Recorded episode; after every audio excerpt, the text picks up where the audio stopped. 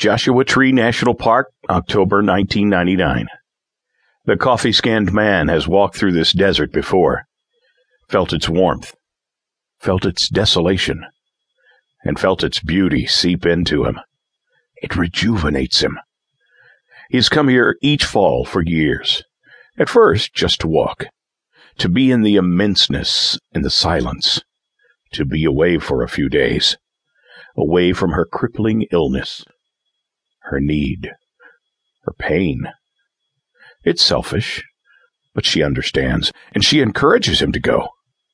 She knows he needs this time, that it sustains him through the inevitable and interminable northern Ohio winter, when the pain will be the worst, when she may not leave the chair, when her workers will meet her at the door and wheel her to her lab at the start of the day, when he will meet her at the end of the day and carry her inside and tend to her, love her, and be loved.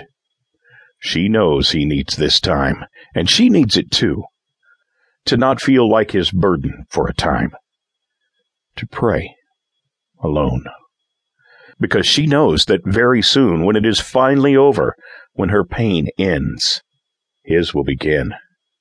That prayers will end for him. That he will curse whatever God has made this happen. She knows he will survive this final sadness, but suspects he will be forever altered. So she sends him away each fall to the desert he loves.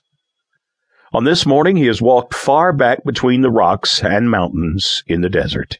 The air is still. His footfalls excessively loud, intrusive the colors at sunrise, the scents of slowly opening flowers. Peace. The desert at sunrise. Hope. Far from the trailhead. Solitude farther from the road, closer to life.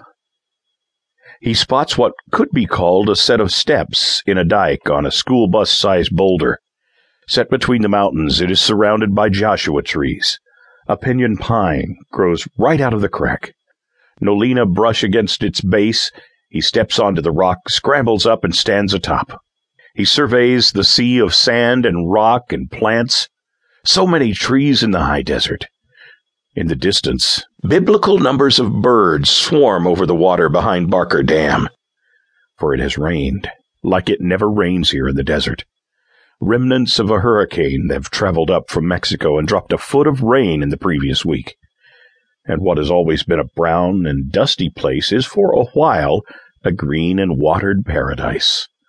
Cholla, datura, Nolina bigelovii, creosote, Joshua trees, all in bloom.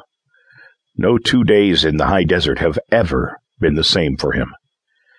But today could not have been more different in a dream.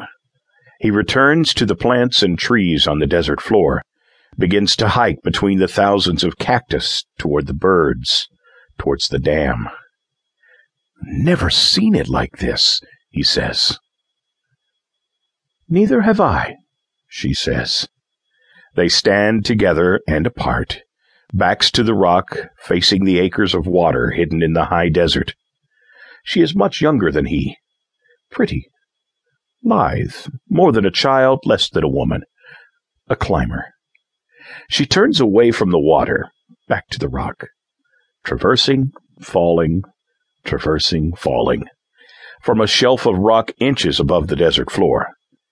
The rock is brown, light brown, dark brown, sandy brown, featured, polished in places from too many hands, disgraced with chalk.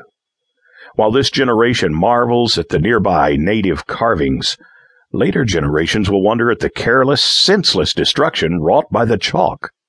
Chalk to dry hands while climbing rocks adrift in an ocean of sand. No grass grows in this spot. Too many footsteps and too many crash pads have destroyed too much.